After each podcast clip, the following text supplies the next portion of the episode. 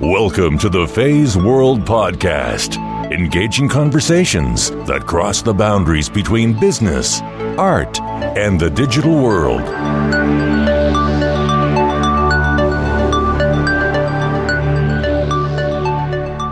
Welcome to the FeiWorld Podcast. This is your host, Fei Wu. On this podcast, you will meet a group of sung and unsung heroes who are willing to share their stories with you and what it means to them to live a happy and meaningful life. From Academy Award winner Christina Ricci to Wall Street Journal best-selling author Claudia Azula Altucher, Hall of Fame martial artist Michael J. O'Malley, renowned jazz musician Ralph Peterson Jr., Director of Innovation Matt Lindley, Steinway artist George Coe, and many others. Every one of my guests brings unique perspectives that form an interplay of careers, explorations, personal philosophy, and being in the moment.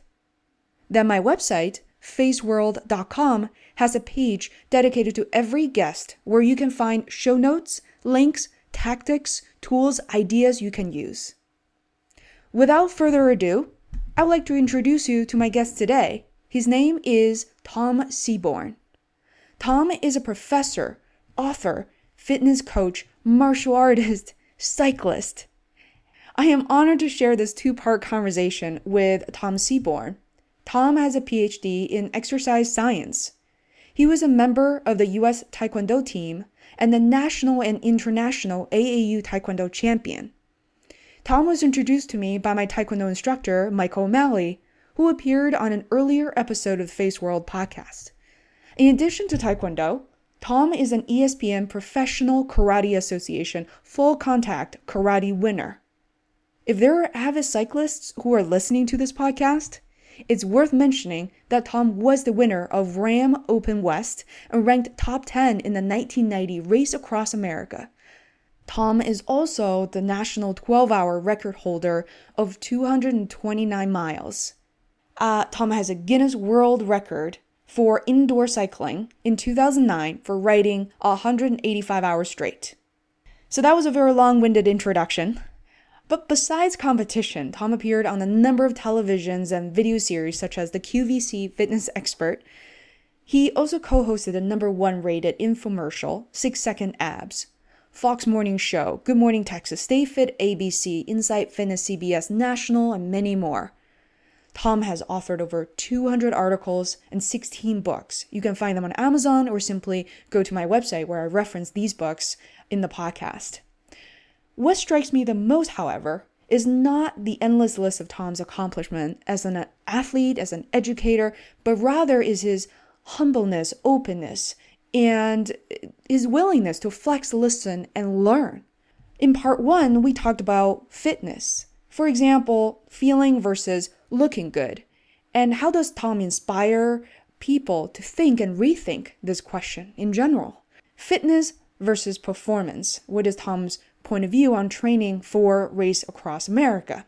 And in part two, which is the following episode, we'll be focusing on personal life, goals, and, and even challenges as a fitness educator today.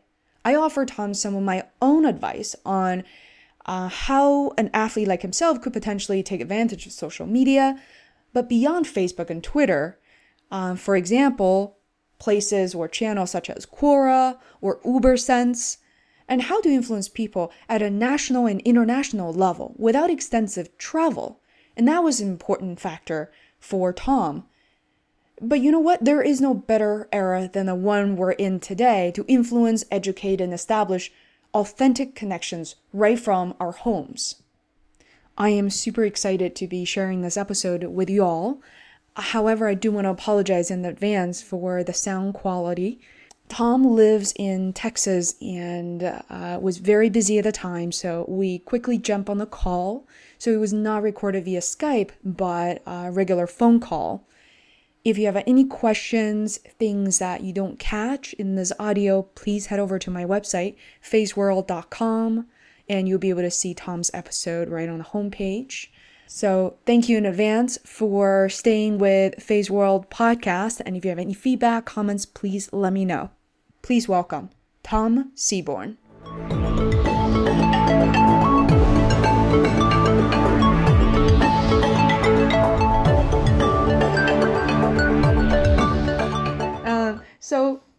Questions I always uh, wondered about. As you know, I'm into martial art, and I had a lot of insecurities about my look, my body. I mean, like most other women out there, this is not news. And you know, what is your thoughts on fitness in terms of for men it's muscle and fitness, for women it's the bikini look versus actual health?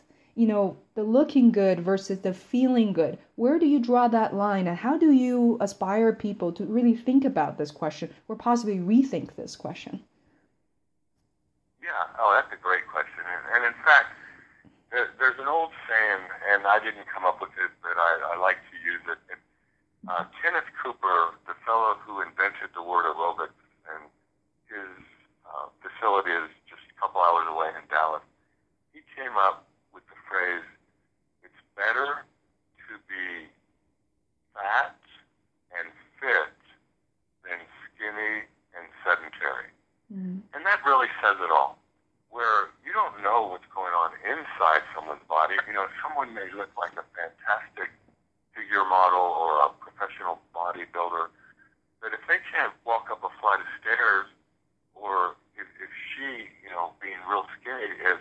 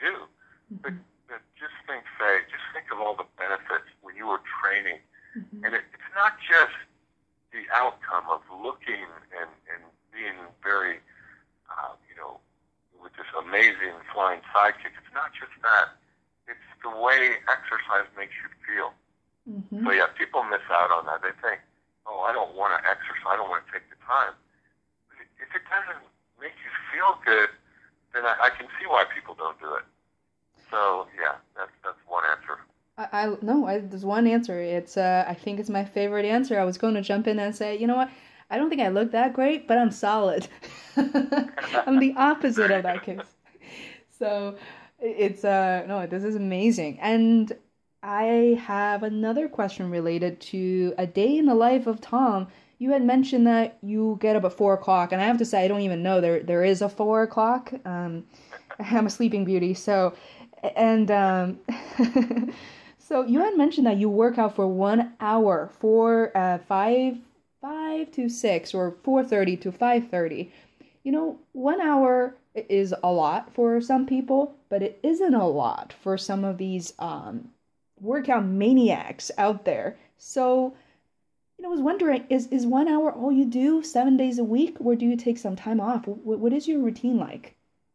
You know, um, this one hour is seven days a week, and and some people call that overtraining, but you you you hit the nail on the head. For some people, one hour is nothing. Mm-hmm. And when when I used to train for these long distance cycling events, like the race across America, and then when we did a Guinness World Record, oh no no, then I was training probably remember how Michael O'Malley said he trained like 15, 16 hours a day? Yeah. I was do, I was doing that every day, seven days a week, and I know this sounds crazy, but imagine being on a bike for 22 and a half hours a day mm-hmm. for seven days. So to train for that, you have to do at least that, mm-hmm. be able to perform at that level during the actual event. And then, and then the race across America, it's basically you start with your back wheel in the Pacific Ocean finish your front wheel in the Atlantic and the first one that gets there wins. So you're only sleeping an hour and a half a night during that race, and it takes you nine to ten days to get across the country. And so with that type of a race, then the training involved is just nonstop. And, and basically all of us, what we call RAAM, RAAM racers, Race Across America, that's the acronym, and all of us are overtrained, but we have to be in order to perform. Mm-hmm. So here, here's here's my take. Performance is different than fitness. To to perform well in the race across America or to set a Guinness World Record, it's really not good for your body. It's it's actually taking away. I mean, after that race across America, I, I mean, I wasn't normal for two weeks. I mean, my, my heart rate was high, metabolism was through the roof, same after the Guinness World Record. My, you know, I had so such bad sleep deprivation that, it, you know, you call yourself Sleeping Beauty. That's where that's where I was for two weeks after, just to get back to normal. So there's training for fitness and there's training for performance. And I I run into this all the time where students of mine they tell me their routine and they may only be training an hour a day, but they're trying to gain muscle. These, this is guys in particular. But what they'll do is they'll overtrain the same muscle group, especially for guys, chest and biceps. And what they don't realize, and this is what I alluded to earlier, if you take a day off or two days off, that's that's recovery, and that creates what's called supercompensation, so that you're actually going to build muscle. So for a lot of folks, especially overzealous Americans, to this high level of cosmetic achievement very quickly, they're doing more harm than good by overtraining. Mm, very interesting. And speaking of which, how do you manage training your own muscle groups, and how does that um, break down seven days a week? Oh, you're you're asking a great question. I, everybody's different, and mm-hmm. everybody's physique is different, and everybody responds to training differently. And for some reason, uh, and I, I, I haven't, you know, I should, you know how I, I, I was like a trainer to trainers when I was traveling. You know, first I would train personal trainers. Well, I don't have a personal trainer, so you know, I, I kind of wish I did, but I pretty much to avoid overtraining a certain muscle group, I train pretty much one muscle group a day, mm-hmm. so that I'm still hitting each muscle group about twice a week, and you know, as I as I'm getting older, you know, I supposedly I should slow down. Everybody says, you know, you, you read all the literature. Oh, you need more recovery as you age. Well, I don't know if personally, if I do, I'm not sure. I haven't noticed it. Mm. I feel like I can retain more muscle by doing the routine I'm doing mm-hmm. than if I did take more days off. So for me, uh, I'm better off doing uh, what we call a split routine, so that, for example, it might be um, okay. I'll give you exactly how it works. There's only one day a week I do two muscle groups, and that would be chest and back uh, on the first day. Then the second day shoulders, and the third day is arms, meaning biceps and triceps, and then uh, fourth day is legs. And I just repeat that cyclically and never miss a day. Mm-hmm. And I know there are experts out there listening and saying, this guy's crazy. He's overtraining. Well, I'm not. For me, mm-hmm. I have, you know, my joints are fine. Um, I, I'm staying strong. I feel good. And I don't know about you, but I love to wake up and the first thing I do is train. That's, that's the very first thing I do. Mm-hmm. And it wakes me up. So, admittedly, I guess I'm kind of like I feel like I'm doing an, an encounter group as I'm talking right now. I'm thinking like I'm talking to uh, my therapist, and I'll say that it makes me feel good, and that's my number one reason for doing it. Mm-hmm. The cosmetic is there a little bit because that's my profession. I have to look the part, so I so I do it for that. But the third and most important thing, if I don't do it, if I if I don't do this hour of physical activity in the morning, then I, my joints feel bad. I feel like sometimes I feel like I'm catching a cold. So I feel almost like I don't want to say that I'm addicted to this exercise program, but if I miss it, I don't feel right. I, I feel wonderful when I do it. And to be honest, I haven't missed a day.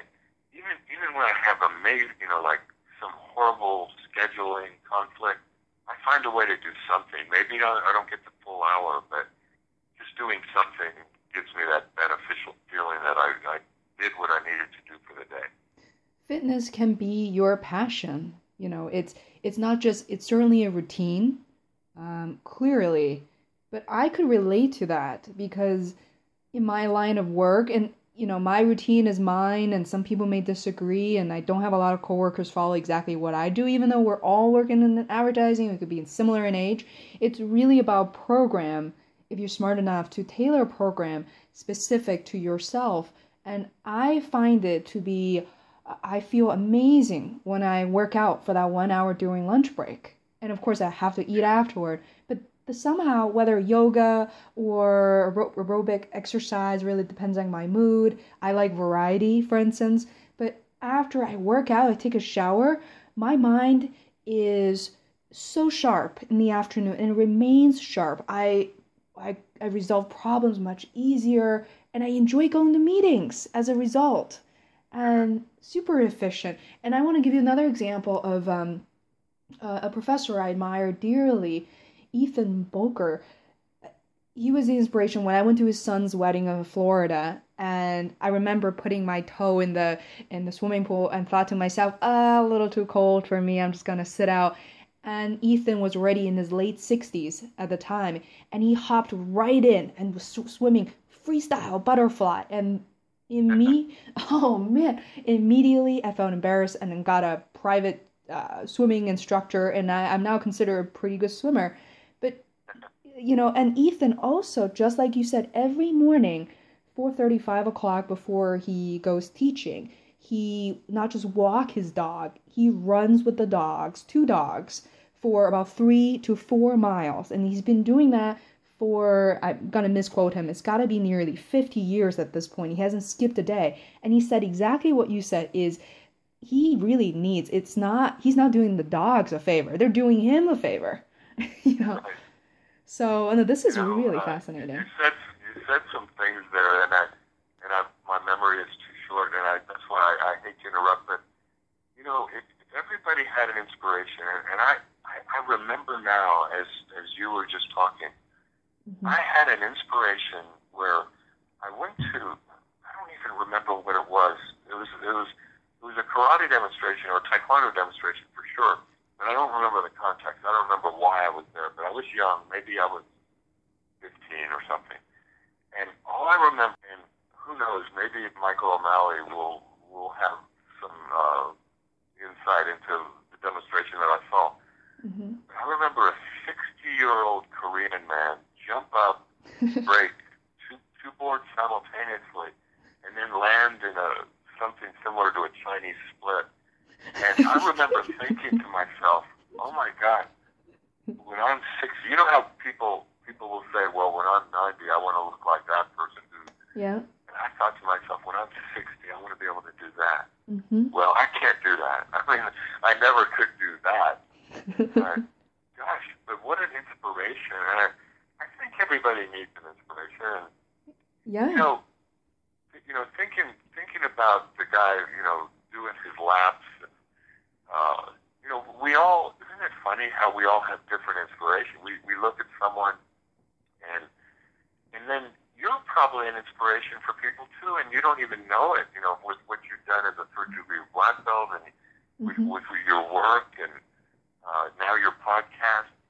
So you don't you don't even know that people are looking up to you, and I, and I think all of us, you know, uh, one of my colleagues at lunch the other day said, he said your life is you could do a reality show, just some some of the weird stuff. But then I said to him, he's a computer uh, teacher. I said, well, you too, but people don't look at their own lives mm-hmm. and, and realize of, of all of the craziness and the excitement, you know, because they're just living their day to day and they don't realize how cool. It really is.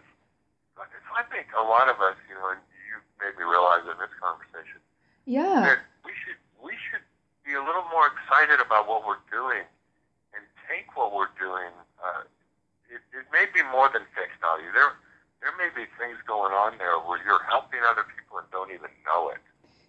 I couldn't agree more. And I, not to say that I feel obligated or always wanted to be an inspiration. You know, I I was at an all day workshop today, and one of the questions is, what are some of the things that billionaires know and other regular people don't? And the answer to that is everybody turns out is a billionaire. You just don't know it. In a corporate setting, you could be blocked by a certain number of constraints But I argue that in our lives, we're blocked by our own constraints, spiritual constraints.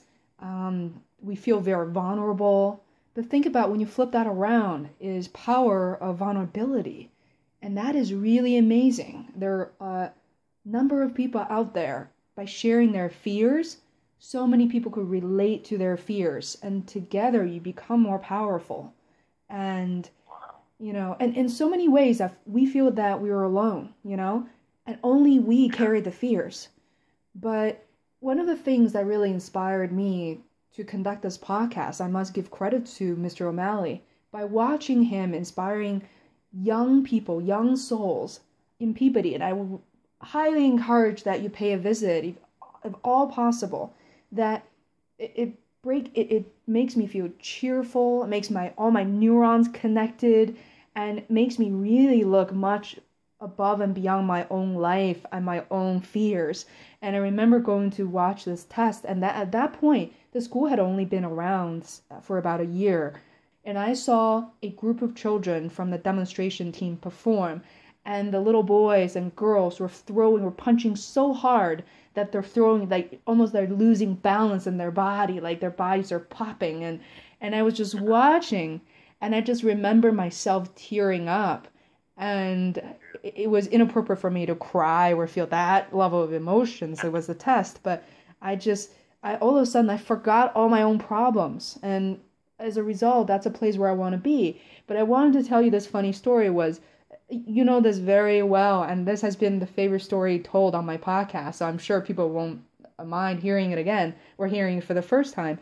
Whenever we go to a test, we have we feel like I'm very much part of the school. And Mr. O'Malley's schools, there are children as young as three or four years old. And I forget that sometimes. And I talk to them, they're like, huh? And they're picking their nose and all that stuff. So, um, you know, I deal with mostly 25, 30 year olds at work. So, and at the end of the test, I saw these little kids, the five, four or five year old, picking up chairs bigger than they are and they're re- they're organizing. They're asking Mr. O'Malley where the vacuum cleaner is, and they're getting uh, all these like tissue paper, trying to clean everything.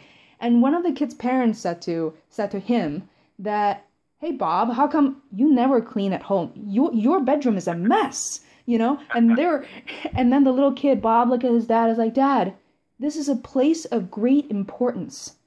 You know, and his dad is like, What about our home? The kid's like, Oh, that doesn't matter. It doesn't mean anything at all. It's just home, you know?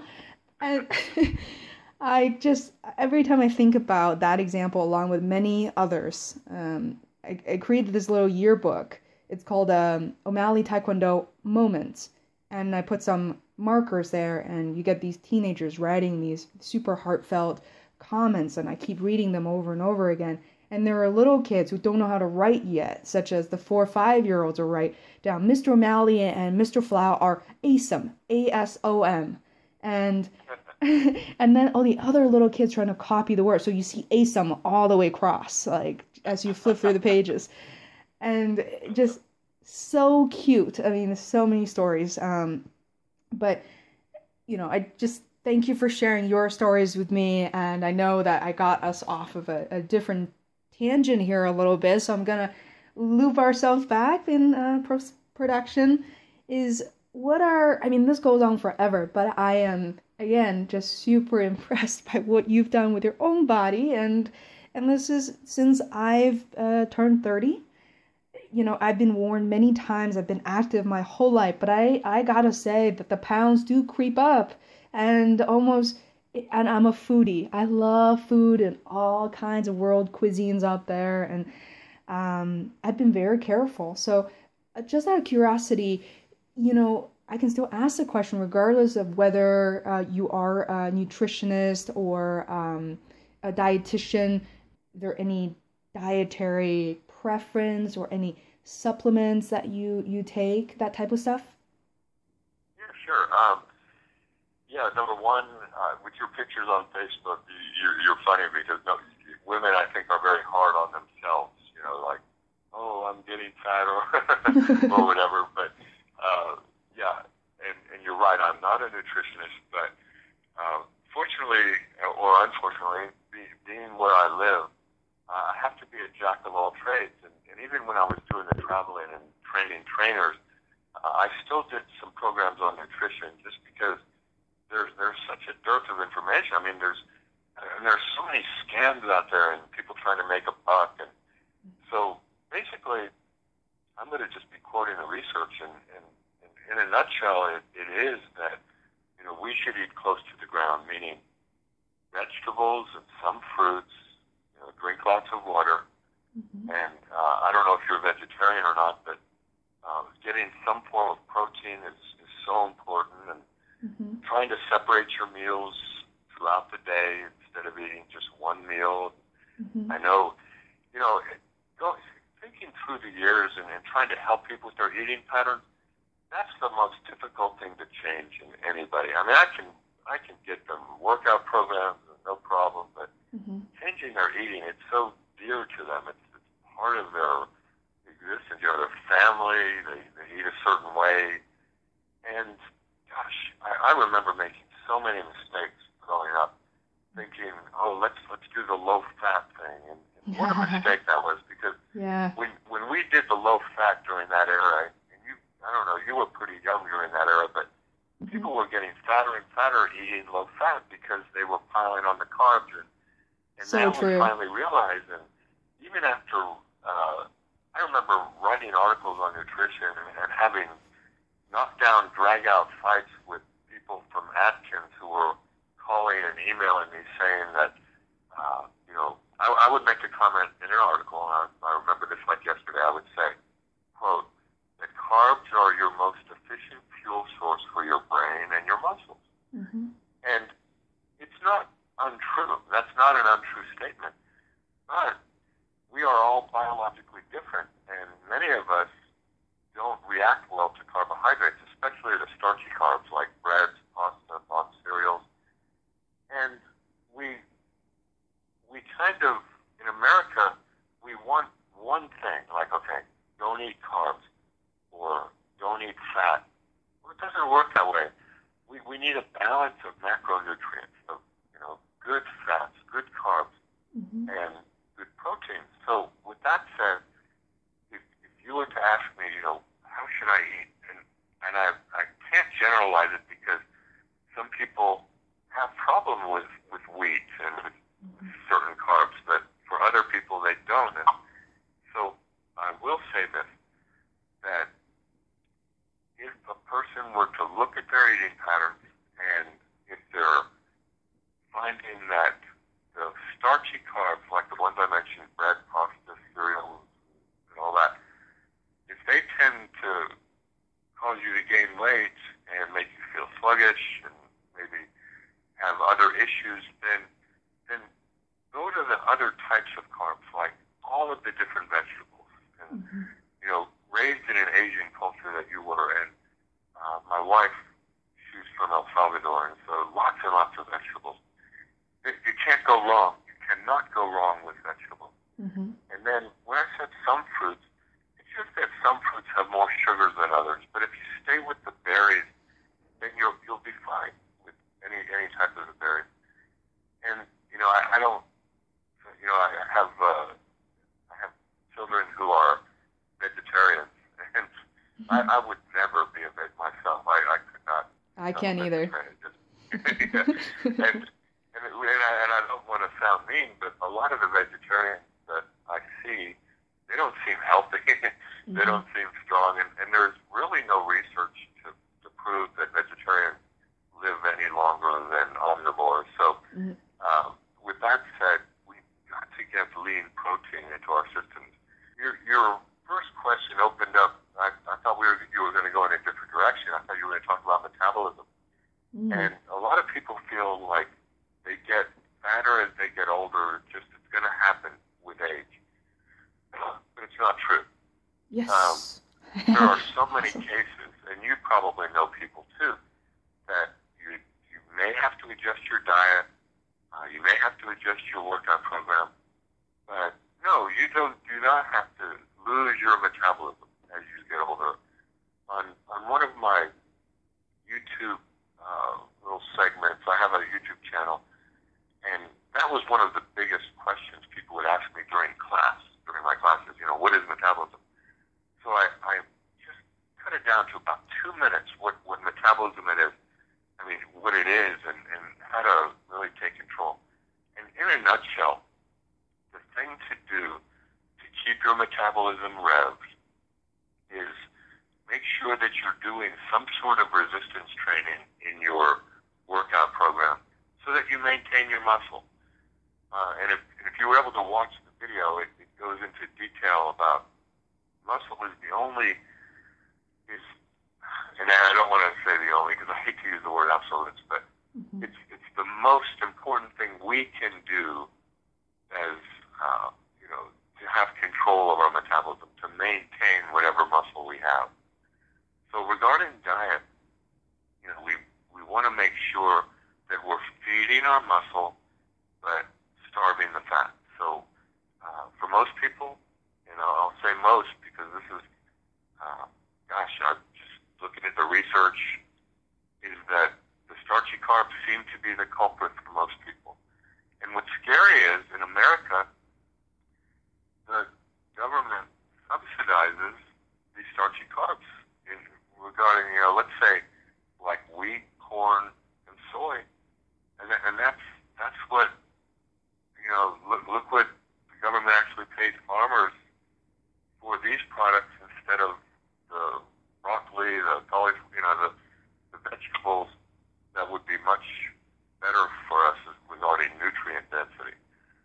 So I, I know that was kind of long-winded, but I would say to cut it down into its basic form, close to the ground, vegetables, some fruits, drink lots of water, uh, eating protein uh, through the day, mm-hmm. and uh, essential fats as well. Lovely, and I'm, you know, this is this can be difficult for certain people, but you know, I can speak to that, and I certainly try to eat more regularly throughout the day, and there is no excuse, you know, there are we can certainly have a separate podcast episode. I would love to do a sequel for for this. Is some of the things you could prepare for while you're at work and you know set for me as a project manager i set timers on my calendar so that i remind myself to eat every three to four hours especially on days when i have personal training because i really suffered from not eating an hour or two before training. Uh, you you probably like this and i very i feel like very recently but it's probably been five to six months that i said to myself that i really want a personal trainer and i was very lucky to find one that i like very much. Um, he might be on the podcast at some point. I don't know. Maybe he's not ready just yet. But he is my age. And i once worked out with somebody who was 19 20 years old and, and he was a great guy, but he didn't quite get what my body is going through because he was so much younger you know? And with with this guy he's my current personal trainer just about a couple of years older than i am. He's like i'm gonna tell you what's coming up and he really he has sympathy and empathy for what i'm dealing with and i have to say that i benefit so much and some of the some of the quote unquote weight gain i think well their actual weight gain are from um from my muscles and I feel stronger than ever before. And I, you know, and, and a lot of the things I learn are really counterintuitive.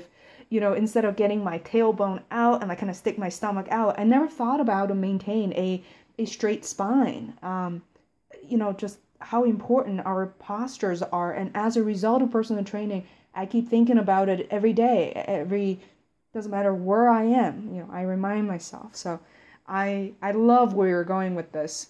Um, a quick question on supplements, and that's something you haven't said, but are there any basic vitamins or supplements that you do take on a regular basis? Mm-hmm. The reason, uh, and, and here's my point: supplements are just that. They're they're they're there to supplement your eating program, but the eating program is everything. Mm-hmm. As you were saying, eating, you know, throughout the day to fuel your workout.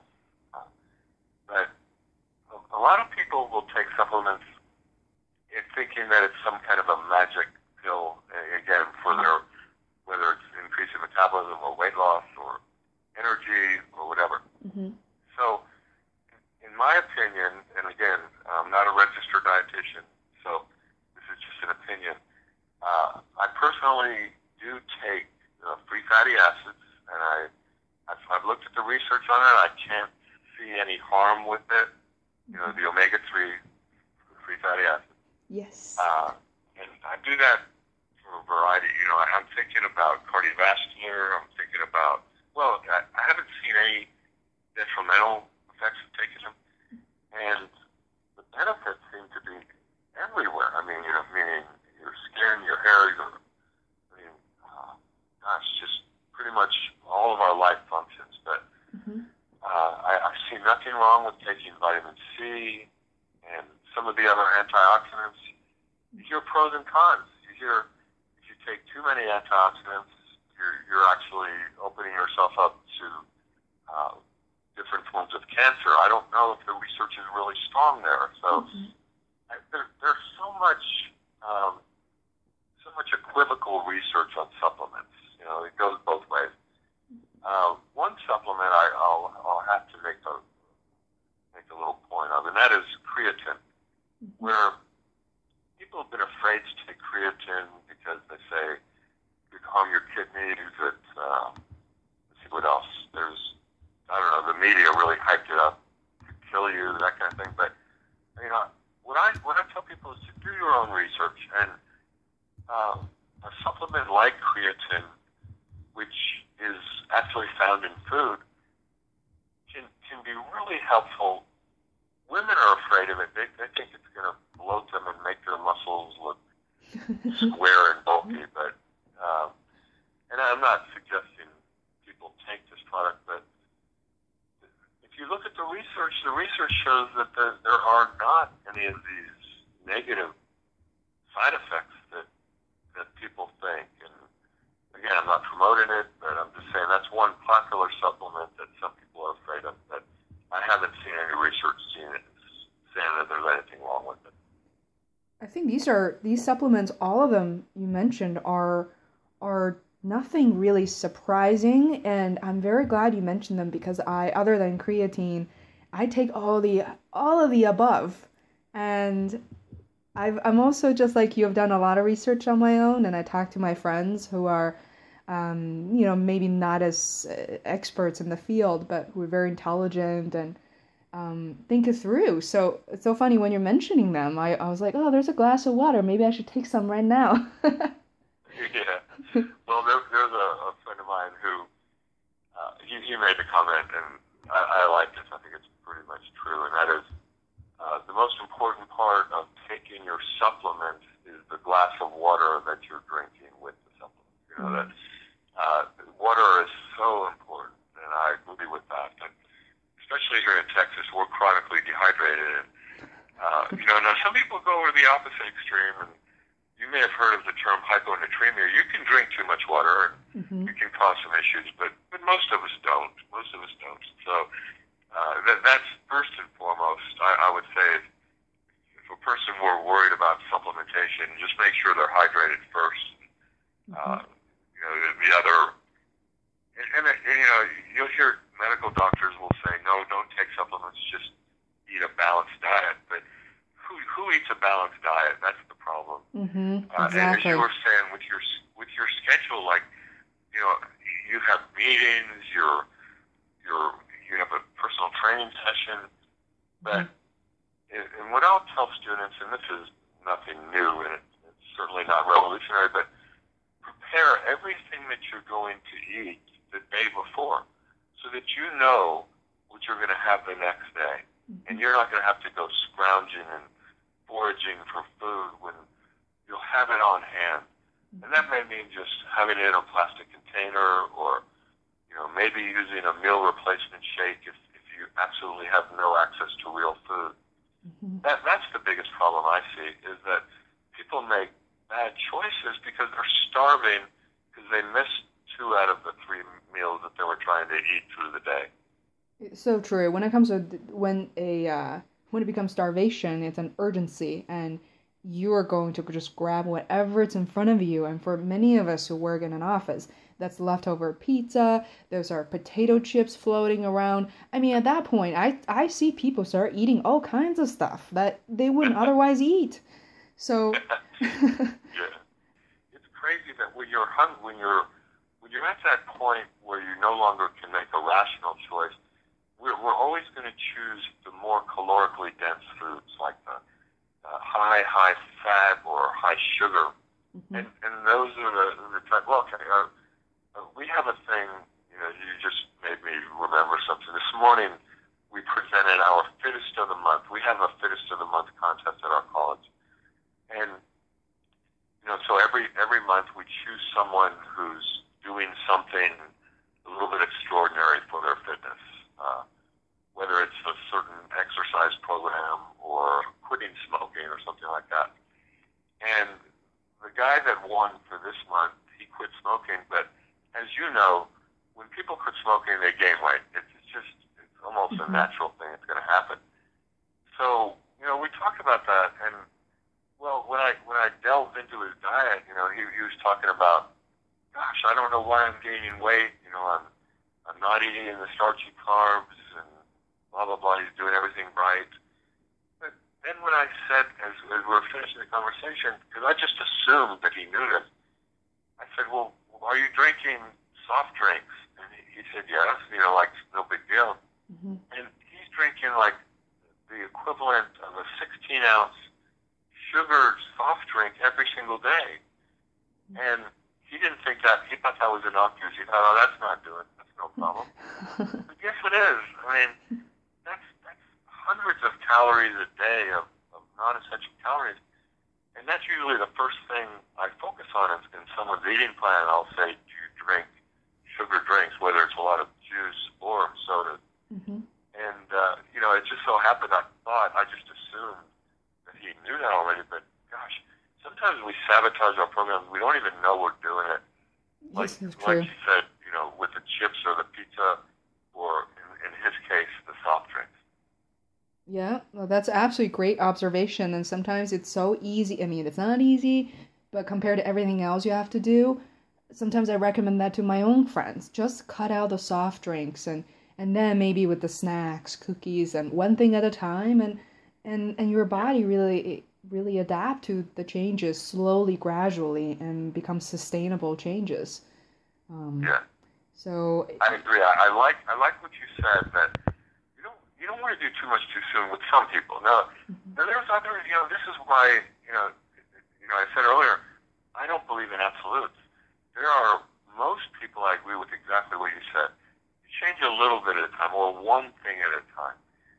But and then there's the other extreme of some people want it so bad that they're willing to do a huge lifestyle change all at once. Mm-hmm. But the word you used is sustainable. You have to make sure. Well, here, here's another example. Uh, the, the lady in charge of our nursing program started this program, and I, and I was completely against it at first. It's, it's called um, Lighten Up East Texas. And it's a weight loss contest. And I bet you have them up there where if you lose 5% of your body weight mm-hmm. in a certain period of time, you can win a car. and I hate contests because whenever money, or in this case, you win a car, is involved, then people will do anything to win, mm-hmm. and you know, involving cheating. So how can you cheat on a weight loss? Well, it's and, and the way the the thing is measured is scale weight. Well, the scale doesn't know the difference between losing water, muscle, or fat. Mm-hmm. So a person can easily lose 5% of their body weight by just, you know, losing muscle, mm-hmm. by, by going on a very low calorie diet. Dehydration. Or, mm-hmm. Yeah, or dehydration, right. And so so what? So they win a car, but then they gain all the weight back. Well, you know, maybe for some people they say, heck yeah, I'll, I'll win that car and not worry about my weight. But it, but in this case, have hundreds and probably thousands of people in East Texas who are doing anything that they can to lose the weight. But as we were just talking about, sustainable, keeping that weight off. Anybody can lose the weight, but having a manageable a program that you can stay with for the rest of your life. In one of my books, I wrote the statement that any diet program that you can't do for the rest of your life is not worth doing for one day. Mm-hmm. And there's nothing magic about that. It's just that you've got to do something that you can stay with. And if you're doing some fad program that only lasts for a month and then you gain the weight back, then you, you shouldn't have done it at all. It wasn't worth your time. Yeah, great point. Completely agree. And there's so many people who who start and quit not only when it comes to diets, fitness, and many other you know things that they could benefit significantly in their lives and um, so that's part of oh, that human behavior especially exercise i mean you know you've probably seen the research that 50% of the people quit an exercise program a month after they start mm-hmm. and what we see the people who do exercise you know we see somebody running and then we see another person well that same person is running and lifting weight. So 15% of the population is doing some sort of workout.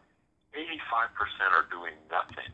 Mm-hmm. And so, yeah, the, the key is to find something that they love. And that, you said that earlier, you know, making martial arts, whatever you decide, if it's a passion, then you'll look forward to doing it. And even if it's just going for a walk, and like you said earlier about the dogs, walking his dog. Well, that, you know, research shows again that if you have a pet, there's a better chance that you're going to be in good shape than someone who doesn't have a pet just because they have to walk the dog. Yeah. So, yeah, we, we have to find ways to get people moving because it's crazy that, you know, it, it, what, what amazes me is you understand how exercise makes you feel. Mm-hmm. But more than half the population doesn't realize it'll make them feel better if they move, and they just have to move. And I think they make each other feel better. I, you know, I know this from working, and I'm fortunate enough to be working for a number of companies where fitness and health are the primary goals of their beings. And I, you know, we go work out together. It's very natural. But I've also worked in software companies where people don't don't move at all and they're proud of it. They're proud of being glued to their desks. They eat at their desk. They don't move around. I mean, you know, I feel like it's funny when I use the term between you and me because this is clearly all public. So between you and me and the world, you know, I buy these um wristbands and I don't have Fitbit. I have a another oh it's it's called Jawbone and I one of the features, and I know that sometimes when you drive, right, and these Fit, Fitbits start picking up, oh, you've been walking all these mileage. It's like, no, I'm driving and actually not moving. Uh, I just hit a pothole or something. But um, so one feature I love is I can set a timer every 20 to 30 minutes. If you, if I don't get up, it start buzzing me. It start reminding me to move. And I love that feature. And it's so funny talking to you. I'm to readjust to start eating my vitamins again because I purchased all of them and I forgot to eat any of them. Um, and then my Fitbit that I haven't, uh, or Jawbones I haven't charged for a long time. This is so cool, and I can't. It's so funny. Like we were, we were strangers to each other, and we talked for nearly two hours. And this is like maybe the the longest interview, but I love it. I'm going to break it down into two parts we've been talking a long time, and both of us, our energy levels are waning a little bit. I think we both need a snack after we're done with this interview. Absolutely. It's so funny. We are just telling all the uh, audience to eat every few hours, and our interviews are like four hours. you start exactly. you start eating like you start hearing the sounds. What's that? Like are they eating potato chips while telling us what to eat? Um, so three more questions we can we can go through, but I think they're important. Is what do you do when you hit a physical or a mental roadblock? You can answer one or or both, but you seem to be the person who really not a not just persevere, but uh, kind of find a venue, a gateway, all the way through. So, what do you do when you hit a roadblock? Wow, and you know, you you you, you asked the right you because because how many roadblocks have you had, and and me? Um, oh my gosh, and and you know, people will say to me something like, um, "Oh, you've done all this," and I and I tell them oh my gosh, you should see how many things I've failed at and, and how many roadblocks have happened. And, you know, as, as I mentioned, you know, the core curriculum is disappearing from, you know, PE no longer is required. So that's a huge roadblock for me. That, that means that my life is going to change in one way or the other, you know. Mm-hmm. So what I immediately do, in, you know, as you ask that question, I, it just, my, my brain just fired, and, it, and it, what, what, what immediately happens when I perceive a roadblock is I don't fight against it. I don't say, "Oh no, PE is no longer in the core curriculum. I'm going to quit. I'm going to cry. I'm going to, you know, I'm going to give up." But instead, there's always an alternative. There's always something else. So, what what happens, and I don't know if this happens with everybody, but well, I'll give you another example regarding martial arts. Um, you know, I loved AAU Tech. Back then it was called Amateur Athletic Union. You know, and I loved it. I mean, it was my life. And, you know, that was when Michael O'Malley and I were on the same U.S. team. Everything was going wonderful. And then I got a, I got a phone call on a Saturday saying, would you like to fight in a full contact ESPN fight mm-hmm. next Saturday? And I, and I had no idea of the repercussions. And I said, sure.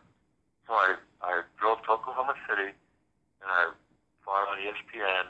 And then I didn't know what was going to happen. I didn't think anything bad was going to happen.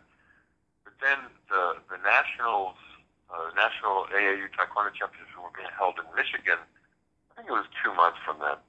So I flew up to Michigan and I'm, I'm literally getting ready for my fight. I mean, I'm I'm warming up, and over the loudspeaker, they didn't even tell me in person, but over the loudspeaker, you know, I heard this: uh, Mr. Seabourne will not be competing today because he fought professionally on ESPN, and it, it floored me. Okay, imagine flying all the way up to Michigan, and didn't even get to fight, didn't even get to try, and you know, and I thought I thought to myself you know, as, as you asked the question just now, I've had so many of those incidents. Mm-hmm. Um, I was going to do the Guinness World Record at the Chicago Marathon. I flew, I flew to Chicago. I'm going to do this Guinness World Record in a booth at the Chicago Marathon. And we found out we didn't have enough medical witnesses. We had to have a medical witness there 24 7. So I had to fly back. I didn't get to do it. Well, in both of those cases, rather than cry, on my way back to Texas to the Guinness World Record, as I was flying back, I thought, I'll just do the Guinness World Record. I'll do it at my college, and I'll have medical witnesses there because we have a nursing program. And bingo. So that was that. Mm. And with the, uh, when I flew to Michigan, uh, I, I was despondent. I mean, imagine, you know, I flew to Michigan for nothing. Mm. And then what, what, what did happen, and it took a little bit of time, uh, I had to get a lawyer, and, and this is where you know some people are are reticent for about you know oh I don't want to upset the apple cart, but Taekwondo was such a big part of my life. So I got a lawyer, and he called the president of the AAU, and I was on a conference call, told the president, he said, hey, this kid, you're taking away years of his life. You know, we're going to sue you, something like that. I don't remember mm-hmm. the exact word. I was back in like the next day. Wow. So, in answer to your question, we have to be proactive. We have to just search for other avenues, and, and there's always another avenue. I would add to that and say every setback is an opportunity. Absolutely. Beautifully said. Yeah. Thank you. And I really truly think that way. And when I was always in a rush when I was younger, and uh, I mean, you know, for my generation, unfortunately for people much younger, like teenagers and 20s, they expect everything to happen simultaneously. So people say that technology could be your biggest asset and yet your biggest liability is a result of that. you know, I'm not saying, you know, I'm uh, at some point, I don't know, six months from now, I might have to remind you, Tom, you don't want to keep checking all the fans you have on Facebook or see who's following you on Twitter, because a lot of people are doing that and using that as a metrics to measure their own success. So, or by paycheck or who knows, but I think I'm very excited for you. I think based on the new policy, I think this setback, as seen on the surface, is a great opportunity for you to grow something on your own, just like my podcast, you know, is um is an opportunity I created for myself. But I promise you, I have one last question for you, and we'll wrap up the whole thing. And you can go grab your snack. I'll go eat some yogurt. But the final question I have is you are very optimistic, you're a very curious person, and curiosity is a theme on my podcast. Are there any exercises, routines or you know sports meditation or anything that you hope to get into that intrigues you. Well you want to learn more of before getting into oh, it. and, and you, you know as you look at workout routines there's nothing new under the sun. I mean you know you see kettlebells now you see p90x you see mm-hmm. insanity but these these are just old programs who are refashioned, and this this happens. This is in, in the fitness industry. It's all cyclical, and everybody's trying to make money. So you know they call something new, but it's really not. Yeah. Now I'm I'm I'm actually fine with all this, and uh, everything from TRX to uh, you know some of the different types of competitions that come out to get people working out. You know is fine. But my only my only fear about some of them is that sometimes these quote fads can cause injury, and, and there's some issues there. But uh, some, something when, when you talk about meditation, when I was in uh, 10th grade, I was kind of hyperactive, kind of a type A kid, mm-hmm. and and so I needed something, and I knew it. So I convinced my parents to let me take a transcendental meditation class, and I had to drive to Lehigh University, and I took this class. At the time, it was it was only thirty five dollars. I know now, I think that costs about four to five hundred dollars or whatever. So anyway, I took the class, and I remember the instructor said, if you meditate twenty minutes a day in the morning and then in the evening, you'll reach enlightenment in five years. So you know that intrigued me, and I. I raised my hand, and remember, I'm, I'm a young kid. I'm a sophomore in high school. Mm-hmm. And all these other people were older folks, you know, like your age, you know, in your 30s. And, and so mm-hmm. I said, I said, sir, have you reached enlightenment? Mm-hmm. And, you know, I asked it innocently. I, I was just naive. I didn't know what enlightenment really was. And he, he scolded me and for asking the question. And I kind of looked around, and people were kind of rolling their eyes like, yeah, he hasn't reached enlightenment and, and you know, over over the years, I've been fortunate. Like, uh, I actually came to Boston. There's a publishing company called YMAA up there. I don't know if you've heard of it, but mm. um, it's a it's a kind of a martial arts publisher, but it's mostly soft style stuff like kung fu and and all that. Mm-hmm. Well, the the president or CEO of that company, his name is Master. I think it's Y A N G. It's been years since I've been there. Mm-hmm. But um, he, he, he he's a prolific meditator. He meditates four hours a day. He also has written 30 books, and he has a PhD, and so he, you know, he's done a lot in his life. You think, wow, someone that meditates four hours a day probably doesn't do anything else.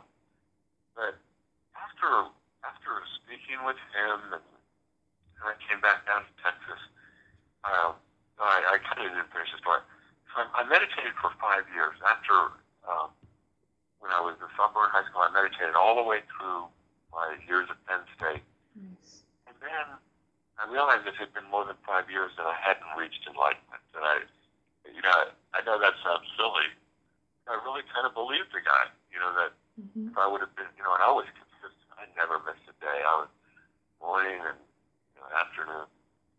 And so I kind of turned my attention instead of meditation, prayer. And if you do the research on the physiological aspects of meditation and prayer, they're very similar. Mm-hmm. You, know, you get the quieting of the metabolism your automatic skin response increases, your blood pressure goes down, your heart rate goes down, you know, all these really cool things. And so I, I found that prayer became my substitute for meditation. And I, I don't advocate one or the other, but I advocate doing something, mm-hmm. something to quiet yourself down. Mm-hmm. I, I think I'm not saying that people who are, are very active like you and and you know I'm I'm pretty active. Mm-hmm. We need something to quiet down. Oh yeah. And completely agree. when I was when I was doing the ultra cycling, the, the long long distance cycling, where you know I was literally riding my bike at least six hours a day, and that doesn't include the other activities like the weight training, the karate, and the tennis. But, but the cycling itself became my meditative experience because pedaling little circles for hours on end mm-hmm. is truly meditation.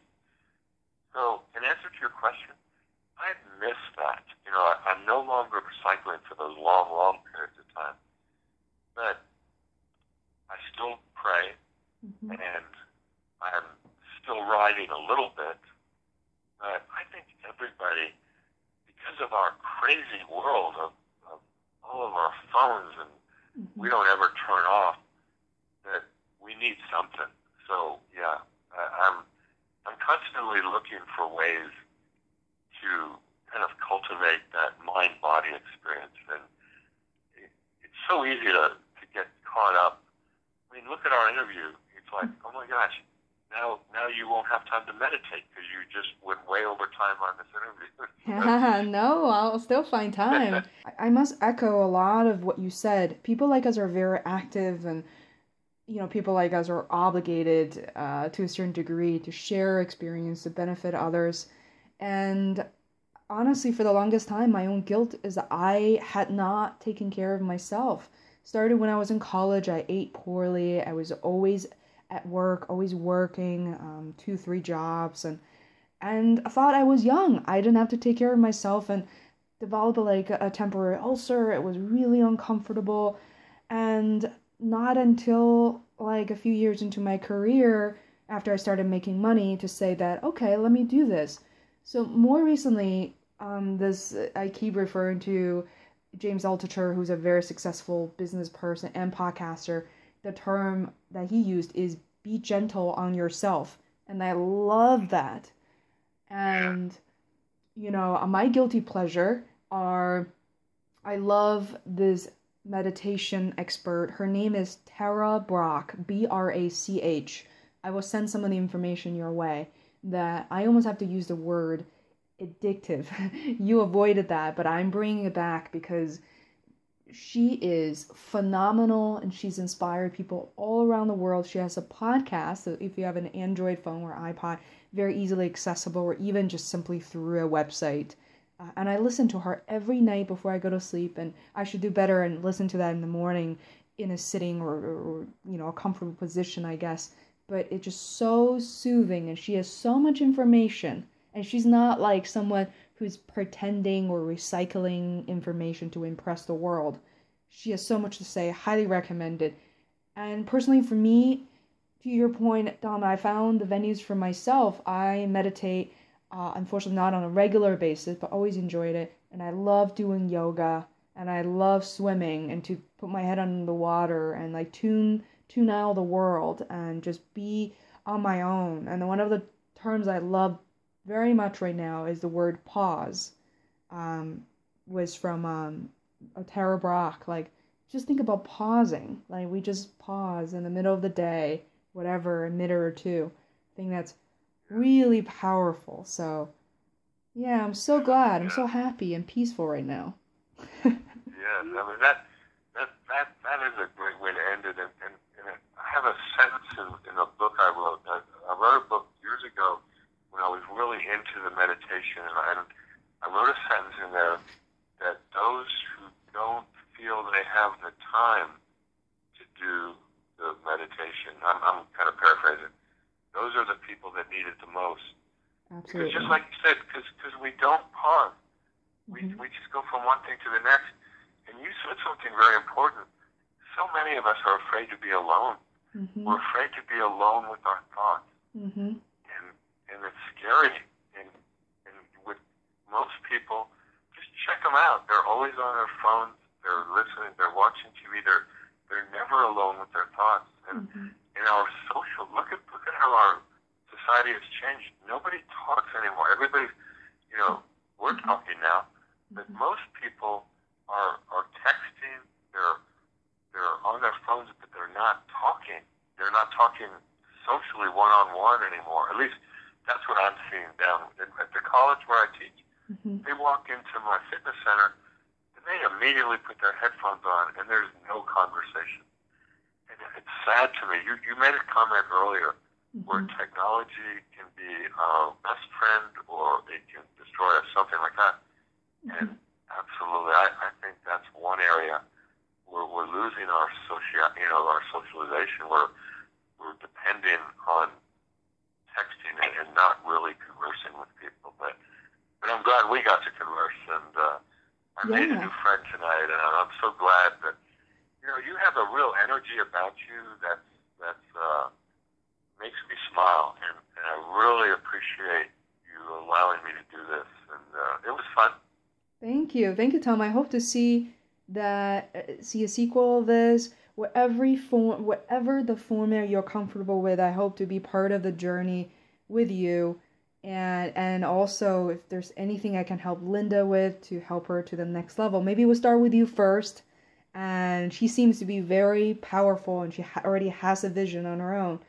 And i must say that when you mentioned that the people that i've influenced one of my guests i'm so so proud of this. I'm saving all her emails as evidence that one of the guests from earlier, um, she sent me this amazing email about a week ago saying her her dad is um, you know she has an aging father and and she decided that you know before it's too late she would like to sit down with her dad and and record some of these amazing things that you know he has said to her. And she wants to record some of the conversation. She was asking me for help to find the right microphone and all that jazz. And as of last night she emailed me and she said she's very determined to create her own podcast so i am so thrilled and this is the effect that i didn't quite see coming but i love the fact that we're all connecting and this is an experience these two hours are an experience between the two of us we created this moment and we'll be forever holding on to. So it is so meaningful all around, and thank you so much for being part of this. And you'll hear well, from me very soon. You have you have a way with words, and that's why you're a podcaster. I love it. So that concludes part one of my conversation with Tom Seabourne. And in part two, we'll be focusing on personal life, goals, and, and even challenges as a fitness educator today. I offer Tom some of my own advice on uh, how an athlete like himself could potentially take advantage of social media. But beyond Facebook and Twitter, uh, for example, places or channels such as Quora or UberSense, and how to influence people at a national and international level without extensive travel. And that was an important factor for Tom. But you know what? There is no better era than the one we're in today to influence, educate, and establish authentic connections right from our homes.